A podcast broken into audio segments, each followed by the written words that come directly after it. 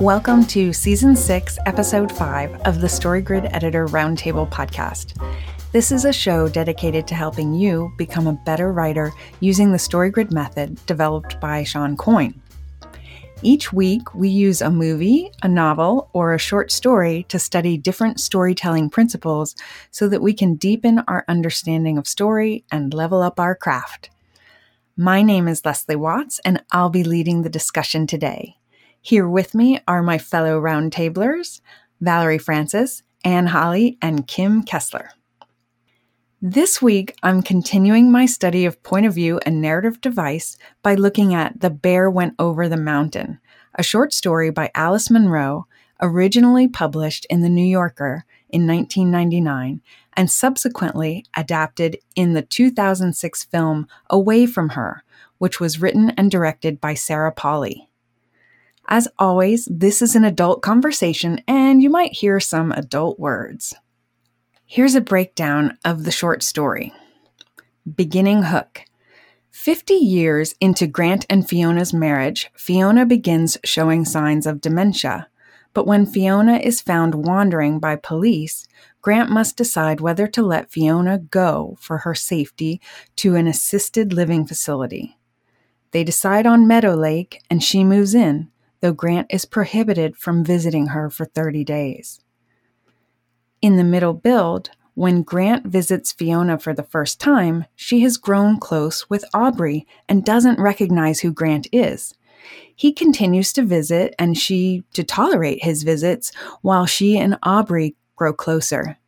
But when Fiona's health deteriorates after Aubrey leaves, Grant must decide whether he's willing to contact Aubrey's wife, Marion, to see if a visit would help Fiona. He goes to see Marion, and she refuses because she can't afford to pay for his care there and keep her home. On the way home, Grant realizes he mishandled the situation. In the ending payoff, Grant arrives home to find two messages from Marion asking him to a local dance. He analyzes the situation, wondering if he could convince her to give up Aubrey and her home. But when she calls again late to see if she'd missed his call, Grant must decide whether to return the call and pursue Marion. He does call, and later he takes Aubrey to visit Fiona. Now, in the film, we see Fiona has been moved to the second floor, which is a significant thing for her. And we also see more of the details about the nature of Grant's relationship with Marion. They go on more than one date, they have sex, and on the day when Grant takes Aubrey to see Fiona, Marion is packing up her home. So we assume that she has sold it to finance Aubrey's permanent stay at Meadow Lake. And as Kim mentioned before recording, it's likely that Marion is moving in with Grant.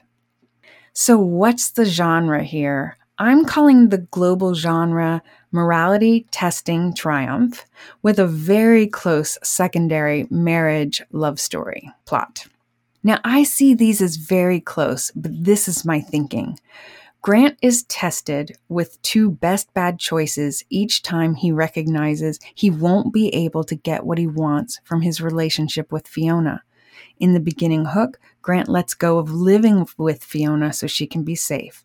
In the middle build, he lets go of the hope of keeping their partnership alive in hopes that he can restore her health and she can avoid the second floor. In the ending payoff, he chooses to be with Marion so Fiona can be with Aubrey. Okay, so Anne, do you have some additional thoughts about the genre and the overall the macro structure?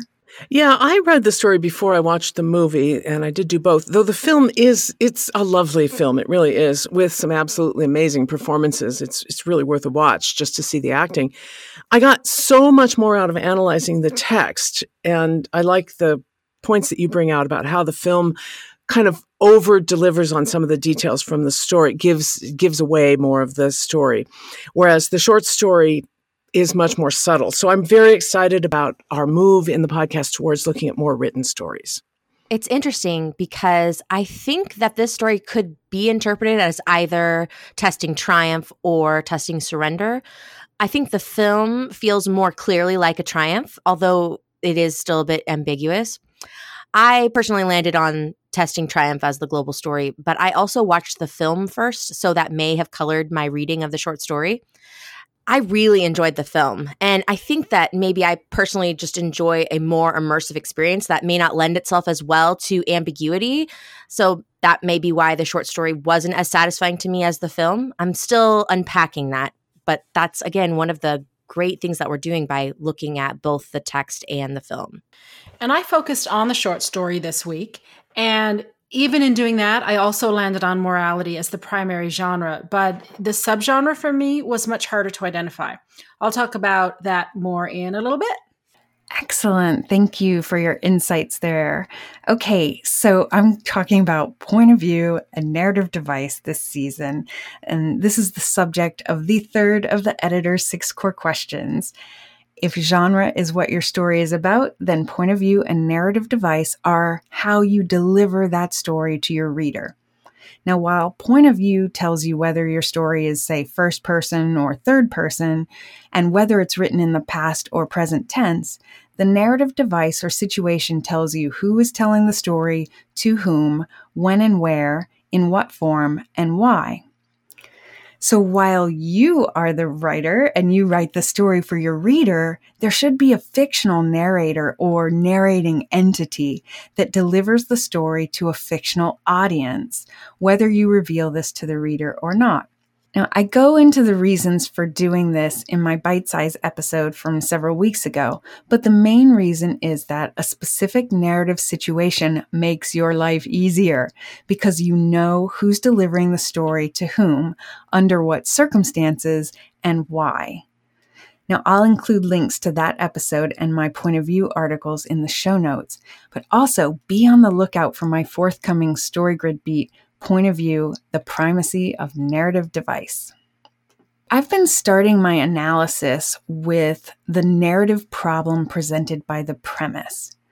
So, what's the premise here in this story? We have a man who must decide how to care for his lifelong partner when her mental health declines and the relationship as they know it changes beyond recognition. The result is captured really well by a line in the film that actually doesn't appear in the short story. And it's when Fiona says, I don't think we should be looking for something we like, Grant. I don't think we'll ever find that. I think all we can aspire to in this situation is a little bit of grace. Now, the Rolling Stones might say this a little differently. You can't always get what you want, but if you try sometimes, you might find you get what you need. Now, it would be hard to explore this problem without some deep background and context and internal experience. So hold that thought for a moment. The global genre, which here I've identified as morality testing triumph, calls for a protagonist who is selfish on some level in the beginning, choosing what they want over what someone else needs by the end, they make sacrifices on some level for others. And what better way to show this than with their own actions, words, thoughts, emotions, but curated by a meticulous narrator?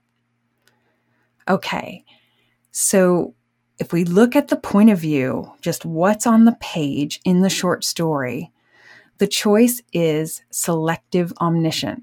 We experience the story through Grant's senses, his thoughts, and emotions, and it's written in the past tense. The narrator isn't commenting directly, so we have an objective narrator, but indirectly, we pick up on what the narrator is thinking or suggesting through the events thoughts, emotions, words, and actions presented. The narrator doesn't tell us directly what they think, but they help us understand the point of view. So, what's the narrative device here? I struggled with this for quite a long time, and I'll talk about that a little more below. But Anne suggested that it could be someone like Christy. She's the only provider at Meadow Lake that we get to know, and she helps Grant quite a bit with his transition. Of course, I thought when Anne told me this, who might have access to the details of people's lives in this way and be able to infer what they don't know based on people's actions because they see so much. Of course, it's the person who cares for the residents and also talks to their loved ones. Now, in the film, there's a moment when Grant speculates about what Christy must be thinking about his life with Fiona, that their life must seem easy compared to hers.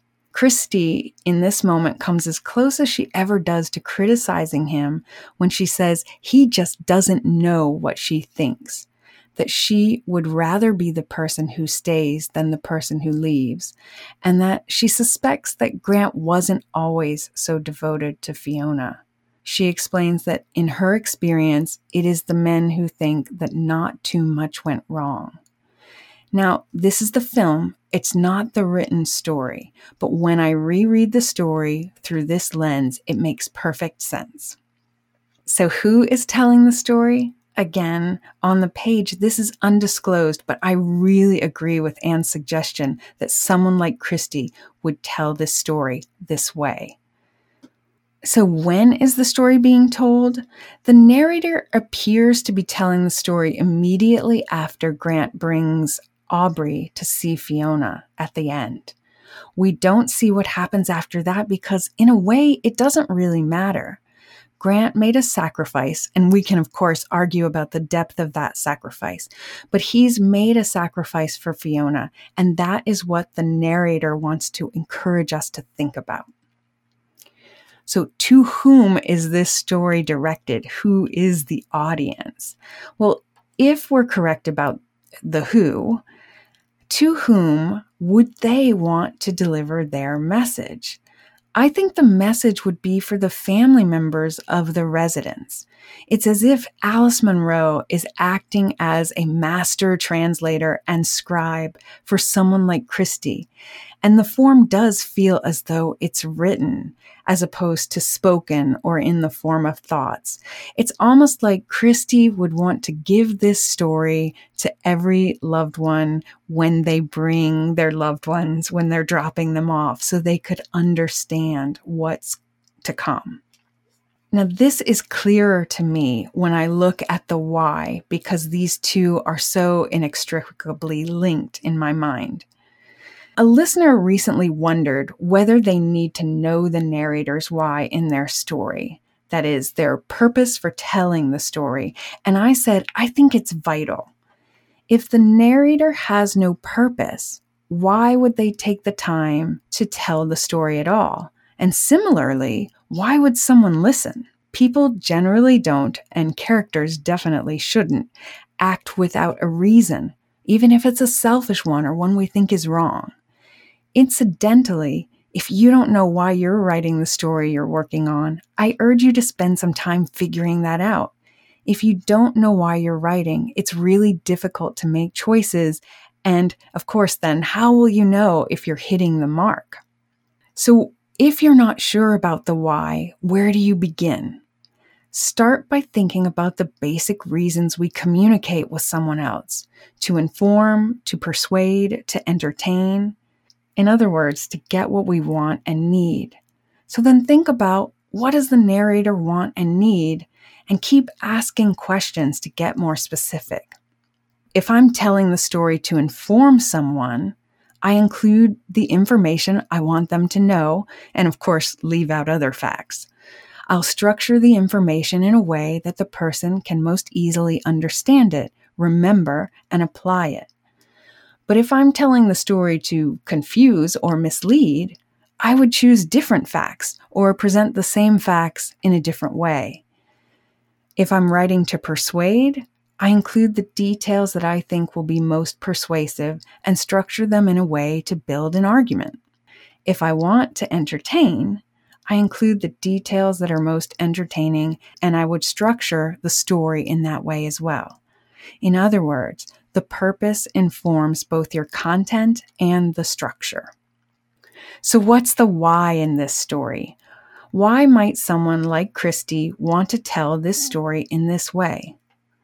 Uh, I'm speculating here, but someone like Christy probably wants the loved ones of the residents to do the right thing. When life gets hard and when you can't get what you want in the ways that you're used to getting it, it's easy to say, I just give up. I won't engage.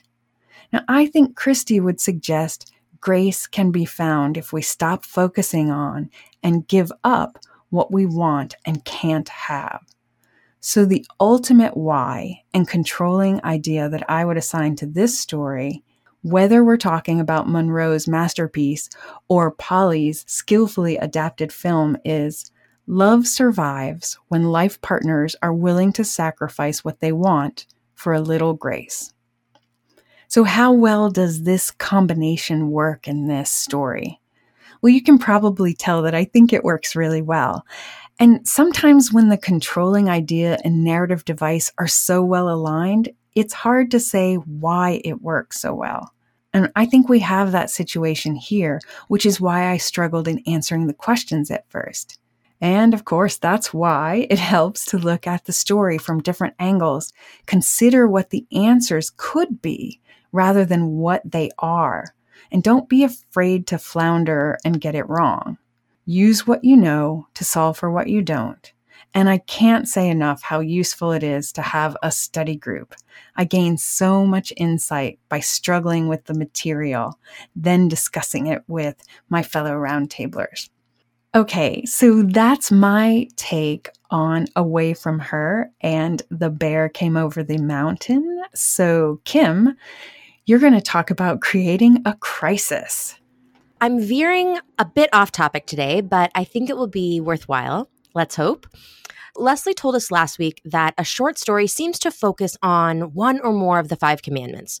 Wolves of Karelia felt like a resolution, and I would say that this week's story feels like a crisis. The crisis questions really stuck out to me in the story. And I think that may be a characteristic of morality testing stories, which I personally am really fond of. They tend to lean more heavily on the crisis question. Because unlike other internal genres that seem set up from the start, at least in retrospect, morality testing stories aren't over until the curvy woman who is beautiful at any size sings. Morality testing stories can end in triumph or surrender. So let's look a little closer at some of the key crisis moments that stand out in this story. In the film version, there's a lot more weight put on the beginning hook crisis of whether or not to put Fiona in Meadow Lake or any assisted living. Grant toils over this decision. We see him take a tour of the facility, he asks a lot of questions, and then he continues to struggle about it at home. He struggles in part because he won't be able to visit her for the first 30 days. And it's Fiona who really believes that she needs to be checked in. And then in both the short story and the film, we see a moment when they are on their way to Meadow Lake to check Fiona in. They drive past a road sign for a conservation park. It's a place that they had skied together, cross country skiing. And Fiona remembers it. In the short story, it goes like this Fiona said, Oh, remember? Grant said, I was thinking about that too. Only it was in the moonlight, she said. She was talking about the time they had gone out skiing at night under the full moon and over the black striped snow, in this place that you could get into only in the depths of winter. They had heard the branches cracking in the cold. If she could remember that so vividly and correctly, could there really be so much the matter with her? It was all he could do to not turn around and drive home. So then in the middle build, he faces several additional crisis moments. In the film version, as Fiona's attachment to Aubrey plays out, Grant faces the question on how to proceed. Should he interject himself? Should he interfere? Should he take her home? He still visits her daily, but he mostly decides just to stay out of the way so as not to upset her. After Aubrey leaves Meadow Lake and Fiona's health declines, she is at risk at being sent to the second floor. And then she is, in fact, sent to the second floor and Grant's decision to comply with Meadow Lake's rules is a big one. And we can feel the crisis that occurs on either side of that before, you know, whether or not to allow her to go on to the second floor or to take her home, and then after, how now to help her. possibly by trying to get Aubrey back. This leads us, of course, to Marion's doorstep. He tries various forms of flattery and persuasion, but he fails to convince her to even let Aubrey visit, even if Grant drove him there himself. But when Marion calls him back and invites him out for dancing, now he also must decide how to proceed. As Leslie mentioned, the film explores the relationship between Grant and Marion more fully. There is a great moment when they're driving down the road together and she asks him to pull over. And she tells him, I know what you're doing. It would be easier for me if you could pretend a little. And then they exchange a, you know, it's really a, a kind look of understanding. And then in the next scene, we see them in bed together post coitus, and they're both kind of blown away by the experience. And it's very amusing and kind of sweet. Within this scenario, we see several crisis questions implied. Does Grant call her back? Does he pursue something more romantic with her? Does he attempt to persuade her to let Aubrey return? Does he sleep with her? And she too faces many of these same questions. I appreciate that in the film, it's clear that she's in on it. She's not being duped. She expresses agency in their decision to sleep together. In the final scene of the story, Grant visits Fiona in her room on the second floor. He has brought Aubrey to see her. In the film, it's as though Aubrey has come to stay, not just visit, because we see Marion packing up her house, presumably to sell. And also, I'm assuming that she's moving in with Grant. But both in the short story and in the film, they give us this fabulous final crisis moment for Grant. She said, Look at this beautiful book I found. It's about Iceland. You wouldn't think they'd leave valuable books lying around in the rooms, but I think they've got the clothes mixed up. I never wear yellow. Fiona, he said. Are we all checked out now? She said. He thought the brightness of her voice was wavering a little. You've been gone a long time. Fiona, I've brought a surprise for you. Do you remember Aubrey? In the film, it's clear how much her being like herself really affects him. It's an echo of that moment in the beginning hook when she remembers the conservation sign. But he forges ahead and announces Aubrey. To me, she seems to understand, which makes her final line to him so powerful. You could have just driven away, she said, just driven away without a care in the world and forsook me, forsooken me, forsaken. To which he says, Not a chance. I actively noticed this final test for Grant, and as Norman Friedman, our father of the internal genre, the way he puts it surrounding morality testing stories, he says, when he makes the only proper choice, we end with a feeling of satisfaction that our faith in him has been justified. And I personally feel satisfied with Grant's decision. In both versions of the story, I enjoy noticing what is shown and what is omitted. The turning points and crisis moments really stood out to me, but the climaxes, that is, the decisions and actions, were less so. Often we would jump past it and we would infer the decision that had been made. I think this technique works really well for a short story and you can also use it in longer works. In all cases, we can ask ourselves this all important question Does the reader need to see this? How will including or omitting this moment change their experience? Does it make it closer to or further from the experience I am trying to create for them? For a morality testing story, I think the crisis question is a great place to linger, as it's uniquely qualified to showcase the crisis which may often be omitted or inferred in a scene of another genre. And especially lingering on screen when we don't have access to the character's inner world. But just as Leslie is showing us with narrative device and point of view, it's essential to know what experience it is that you are trying to create. Only then can you make the kinds of intentional choices that we see in this story by Alice Munro and Sarah Polley. Thanks, Kim the crisis questions are really clear, even though they aren't expressly identified on the page or on the screen. It's as if Grant is thinking around them, thinking of the facts that would be relevant to him when considering these decisions. That works really well here because we see what's at stake for him and what the choices mean through the subtext. Okay, so Anne, you're going to really dig into the details of the very beginning of the story. So tell us what you've learned by looking there. Well, I've got the universe in a grain of sand effect here. It's how the opening scene reveals the whole meaning of the story. I'm going to put a microscope on that opening scene because the more I looked at it, the more I began to understand how a short story works, which has been my whole goal this season. Last week, I traced the motifs and symbolism that ran through Wolves of Karelia and how they conveyed meaning almost subconsciously to the reader. It was a story that I had to read two or three times before its meanings and its global genre began to unfold in my conscious mind. And that is one of my first conclusions about a well written story. You, or at least I, have to read it at least twice before it will begin to reveal itself. I found the same to be true with The Bear Came Over the Mountain. So I think I've found one important key to short story writing, and that is the careful and precise selection of details to deliver multiple meanings at once a surface meaning, such as a character trait, and deeper meanings about the character's true desires, the real story, the author's intended controlling idea or theme, and so on. The opening scene of The Bear Came Over the Mountain has a montage quality. In under 300 words, we get a vivid and specific picture of Fiona as a young woman when she and Grant first met. And that's what you read off the top the first time you look at it. Now, as a side note, if you've ever wondered how the movie scene type of montage could translate to the written page, this scene is a good one to look at.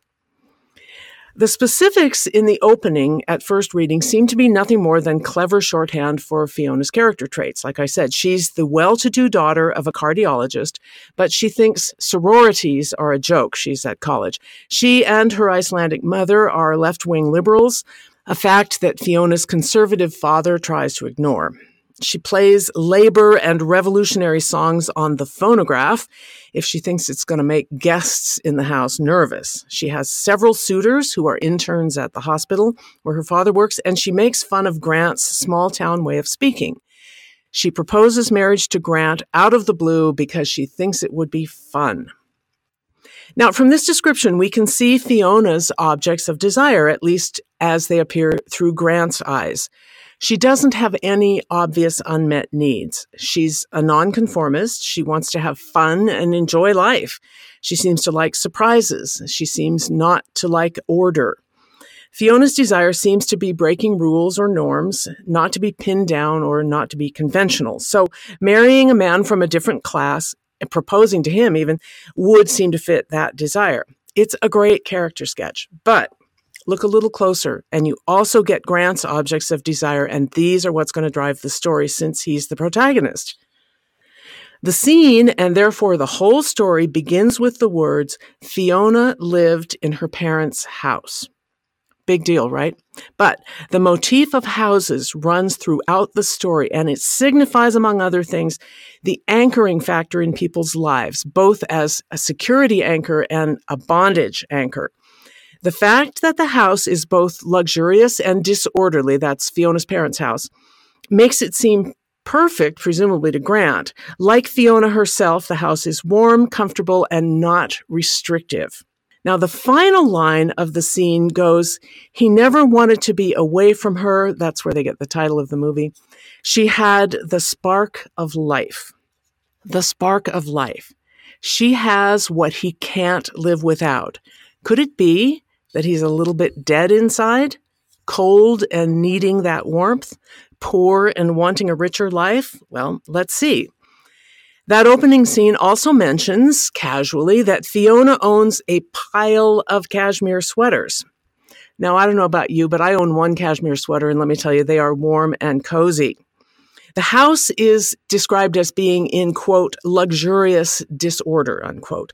It's a cold, bright, windy day on the beach when Fiona proposes to Grant, and of course, he accepts. He shouts, yes. The Bear Came Over the Mountain shows us what Grant is right from the first scene by indicating what he lacks the spark of life, warmth. The juxtaposition of warmth and coldness is even hinted at by the two songs Fiona likes to play to shock her parents' visitors. The Internationale was used as the Soviet national anthem. Now, this is obviously not something that's on the page. I had to go look it up, right?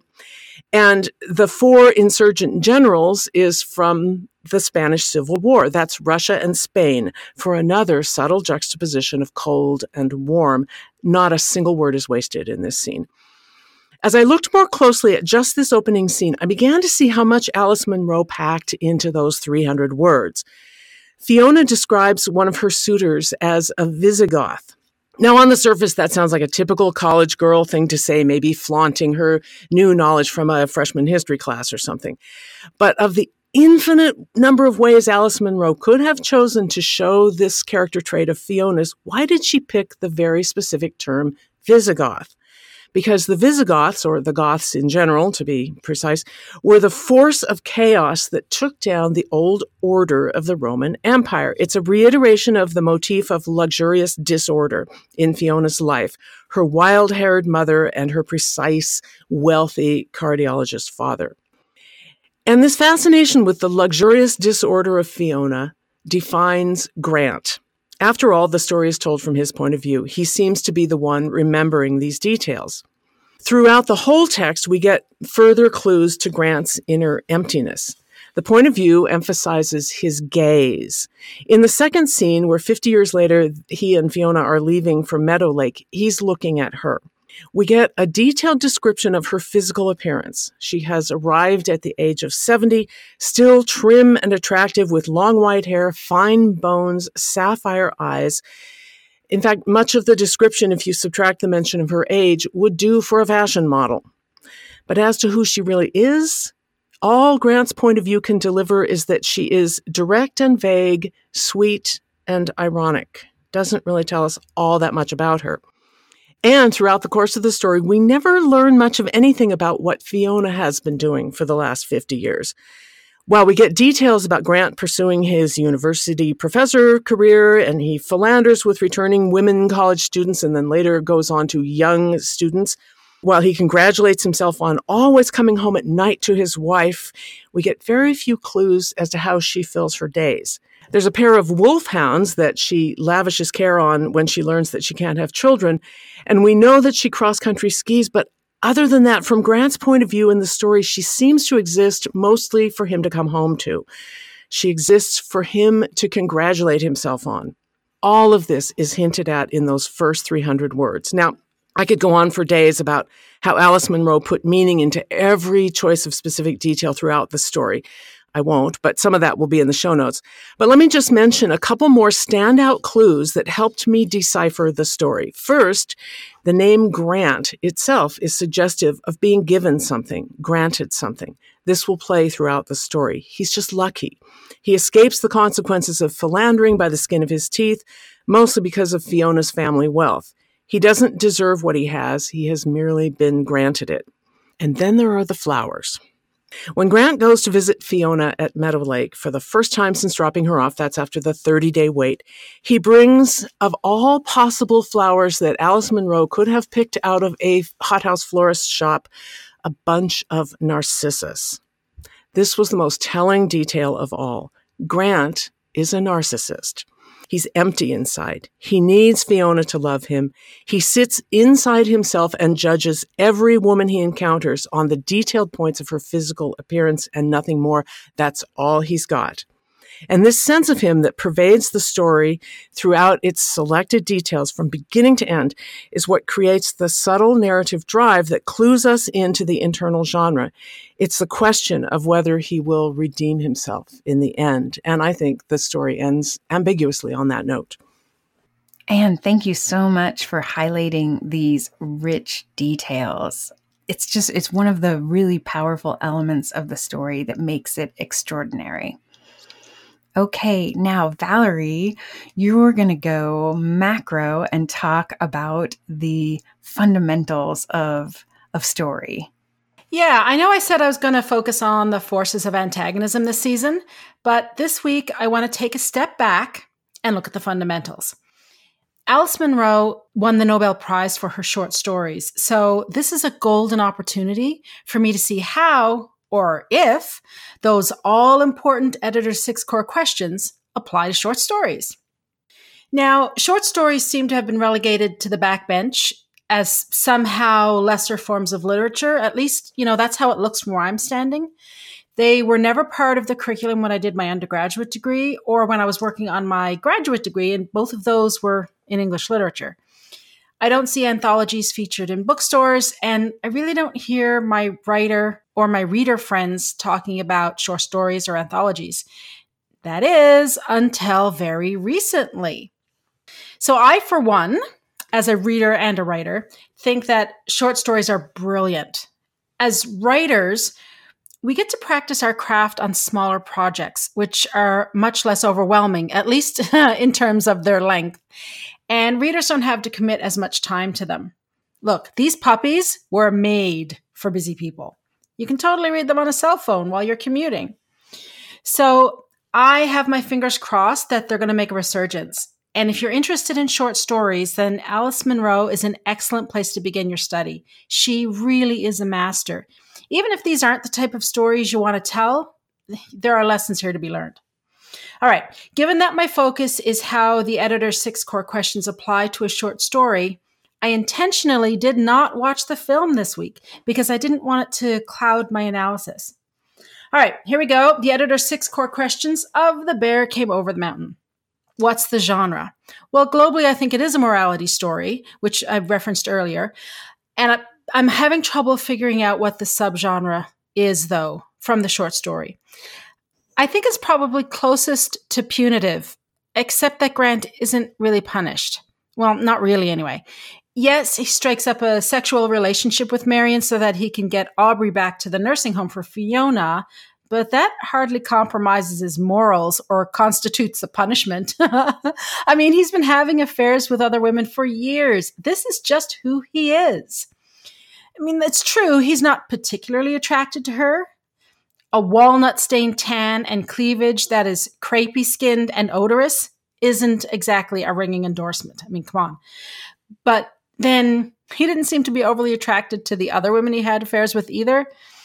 Plus, he's quickly able to switch his focus from those things to the practical sensuality of her cat's tongue. So, like, dude doesn't seem too broken up about this.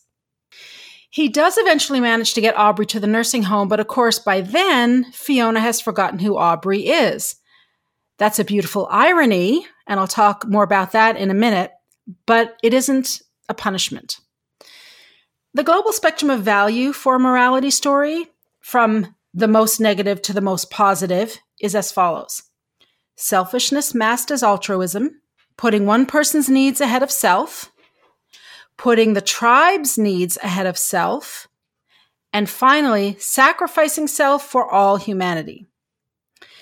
Grant never moves out of the negative values. In fact, he's mostly at the negation of the negation, which is selfishness masked as altruism. Now, the secondary genre here is a love story, and there's no doubt that he does love Fiona. However, I'm hard pressed to find a solid example of him truly putting Fiona's needs ahead of his own. And of course, he never put society's needs ahead of his own. I don't think this is a failure in the storytelling. I think it's one of the strengths. Let me explain. For example, on the one hand, I can say that Grant putting Fiona into Meadow Lake is in her best interest. So it would be an example of him putting her needs ahead of his own. Although she seems fine and he wants to bring her home rather than to the nursing home, she needs the care. And so he puts her need for care ahead of his need to have her at home with him. Okay. On the other hand, there's no reason he can't care for her himself, at least longer than he did. Munro gave us a description of Marion looking after her husband. Grant and Marion could have met anywhere. That scene could have taken place at Meadow Lake or in the parking lot or at a coffee shop. Instead, Munro chose to put it in Marion's home so the reader could see that it is possible for someone with less advantages in life to care for an ill spouse. Now, I am not suggesting that Marion is a saint or that it would have been easy for Grant, but Munro made some really interesting creative choices here. She's created a character whose actions are questionable, and she puts him into a situation that is challenging even for the purest of hearts. This scenario is rich with interpretation. And this is one of the biggest things that I've noticed about short stories. And I'm, I'm about to echo exactly what Anne just said. And that's the economy of storytelling. Everything in a short story, at least in the ones I've studied so far, everything is doing double and triple duty. There is no room for anything superfluous. Now, I've given one example here, but like there's tons. All right, so what are the conventions and obligatory scenes for a morality story? Well, the first convention is that you have a despicable protagonist who begins at his worst. Now, Grant is despicable, okay, but he, I don't think he begins at his worst. I think he ends at his worst when he consciously chooses to manipulate someone for his own gain. You know, I argue, Valerie, that there are subtle clues. In fact, I did argue that there are subtle clues to his despicable nature right from the opening scene.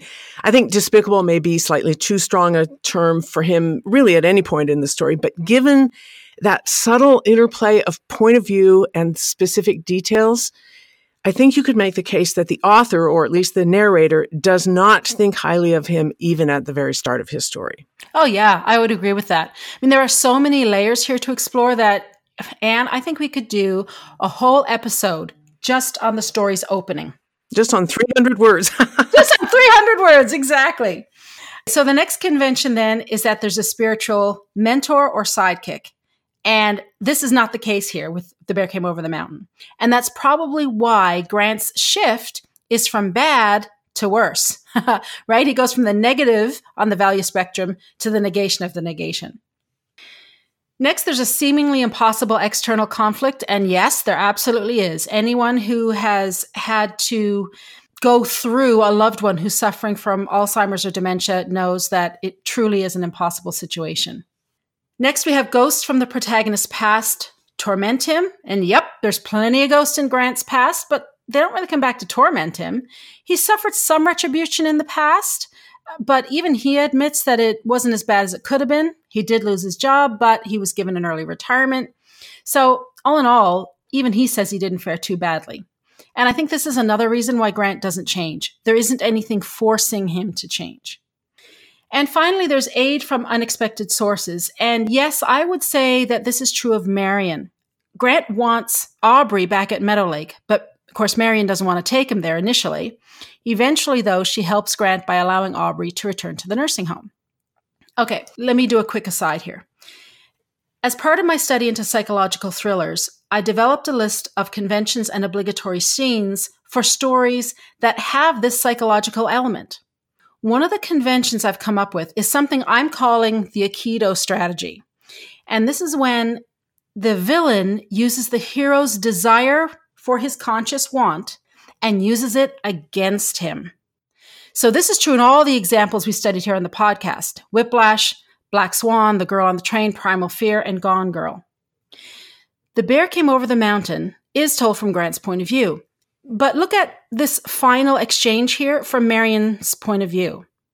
Grant is taking Marion's loneliness and her desire for companionship, and he's using it to manipulate her. Now, how is this different from what Fletcher, Thomas, Tom, Aaron, and Amy did in their stories? Well, it isn't, right? It's just the point of view that's different. This stuff is pretty fascinating. Okay, obligatory scenes. First, we have a shock upsets the hibernating authentic self. And yes, I think this is true. Fiona begins to forget things and wander off, and Grant can't ignore what's happening to her. Next, the protagonist expresses inner darkness with an overt refusal of the hero's journey call to change. Grant does refuse to accept Fiona's illness at first, but I don't think this is the inner darkness that the morality stories are addressing, or at least not this particular morality story. Grant certainly has a sense of denial, which is very human and understandable in his situation. But I think his inner darkness is expressed at the end when he makes that conscious choice to manipulate Marion. He's taken advantage of women his whole life, and he could choose to end it with Marion's phone call. He could have called her back and politely declined her invitation. Instead, he intentionally kept her waiting so as to increase her vulnerability. And he actually says this. I'm, this is not interpretation, that's on the page. This is when his inner darkness really comes out and he makes an overt refusal to change. Next, we have the protagonist facing an all is lost moment and they either discover their inner moral code or they choose the immoral path. For me, Grant's all is lost moment comes when Marion refuses to bring Aubrey to Meadow Lake. And that's when he chooses the immoral path and decides to manipulate her. Next is the protagonist actively sacrifices self in service of an individual, a group, or humanity. That would be the positive ending. Or consciously chooses to remain selfish, and that would be the negative ending. So, again, in that second to last scene of the short story, Grant consciously chooses to remain selfish. Worse, he consciously chooses to remain in the negation of the negation. He tells himself that this is for Fiona, and, you know, he probably believes that, but there's more to it. He's manipulating Marion for his own gratification as well. And finally, we have the protagonist faces literal or metaphorical death and either loses the battle but gains self respect, meaning, and peace, or wins the battle but loses those things. And nope, Grant does not face literal or metaphorical death, and this is part of the reason why he doesn't change. He's not being forced to. What's the point of view? It's third person limited from Grant's point of view. What are the objects of desire? Grant wants to make Fiona happy or at least to give her mental and emotional peace. He needs to learn to put other people ahead of himself. Ha, fail. What's the controlling idea or theme? Well, The Bear Came Over the Mountain ends negatively, in my opinion. And I think Shawn's template controlling idea for the morality story really fits Grant very well. Here it is Evil reigns when the protagonist pursues selfish needs ahead of the needs of others. And that's pretty spot on. And the last question is what is the beginning hook, middle build, and ending payoff? Well, Leslie has already taken us through these three acts of a story, so I won't repeat them here. However, I do want to point out one thing. We've heard Shawn and others, notably David Mamet, say that the ending must be surprising but inevitable. And I think The Bear Came Over the Mountain is an excellent example of this. Grant wants to get Aubrey back to the nursing home because he believes it's the thing that will give Fiona mental and emotional peace and happiness. He accomplishes that goal only to discover that Fiona no longer remembers who Aubrey is. In fact, she now remembers that Grant is her husband. She knows she's in a nursing home and she's happy that he hasn't forsaken her. It's surprising because she seemed lost to him. And it's inevitable because this is dementia. And that's sometimes how it goes.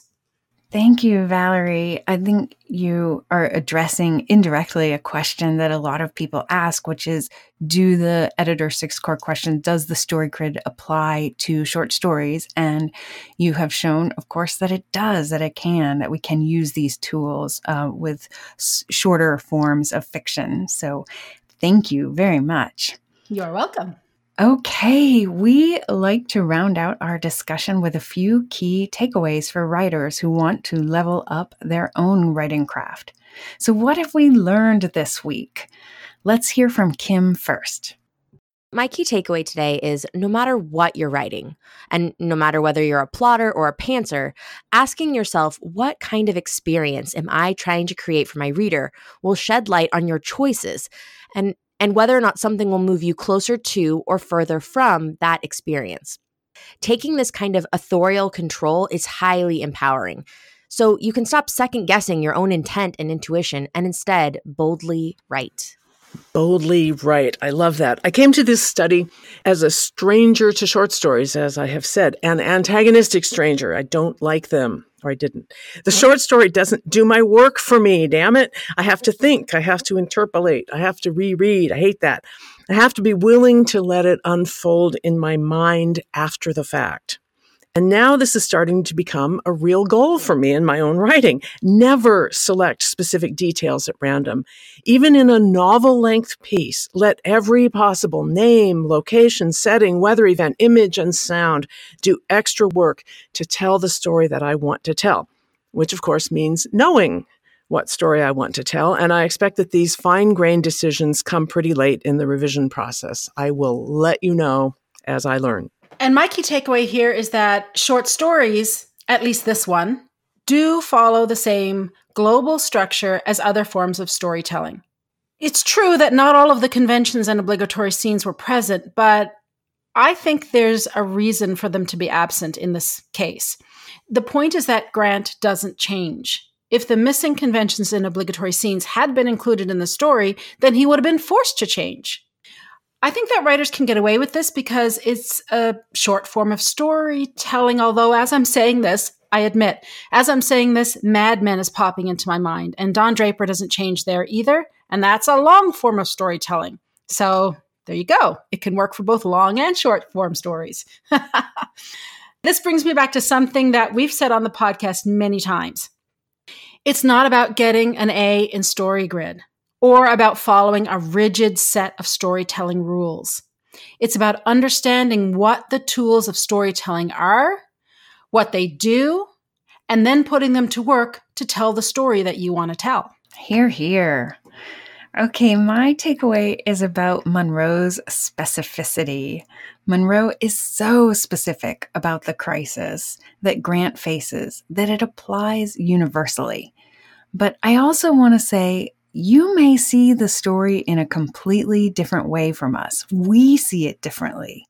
And you could reasonably conclude that Munro intended a different narrator, audience, controlling idea, or global genre.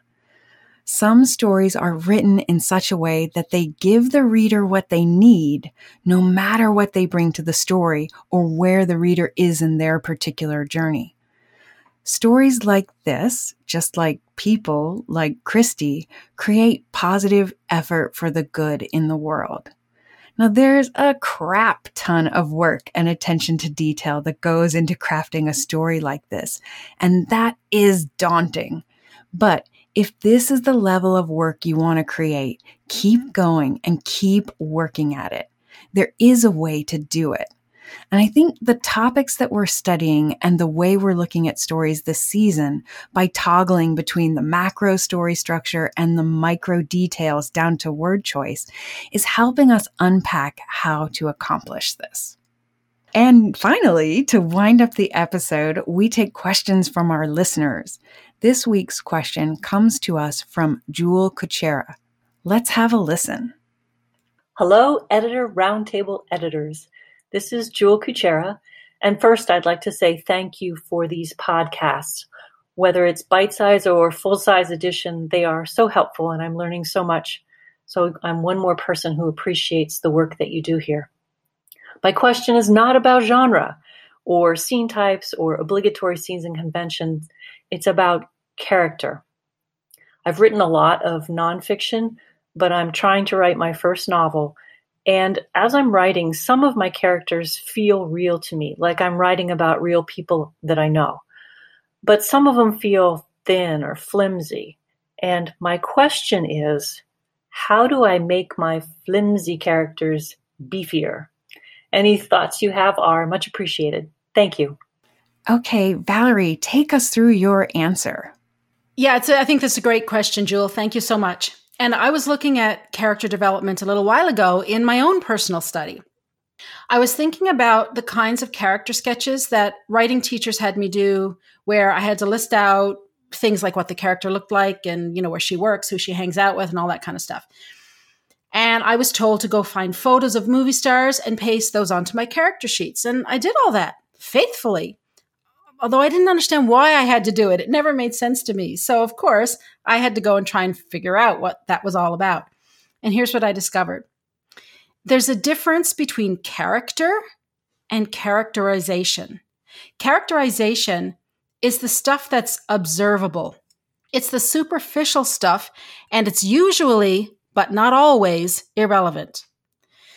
But a character is more than what's on the surface characters are personalities and the kind of people they are gets revealed by their choices under pressure. So let me look at these two things in a little more detail. What do I mean when I say that characterization is usually, but not always, irrelevant? Well, there's lots of cases where even the gender and the name of the character isn't relevant. And if you don't believe me, look at the casting of Detective Riley in the film version of The Girl on the Train. It's a, a, male character in the novel, a female character in the film. And Neil Gaiman's novel, The Ocean at the End of the Lane, where the protagonist doesn't have a name at all. It's pretty cool. Now, there are exceptions, obviously. Sometimes how a character looks is what the book's about. You know, the, the character's gender or gender identity or ethnicity. That's what the story's about, right?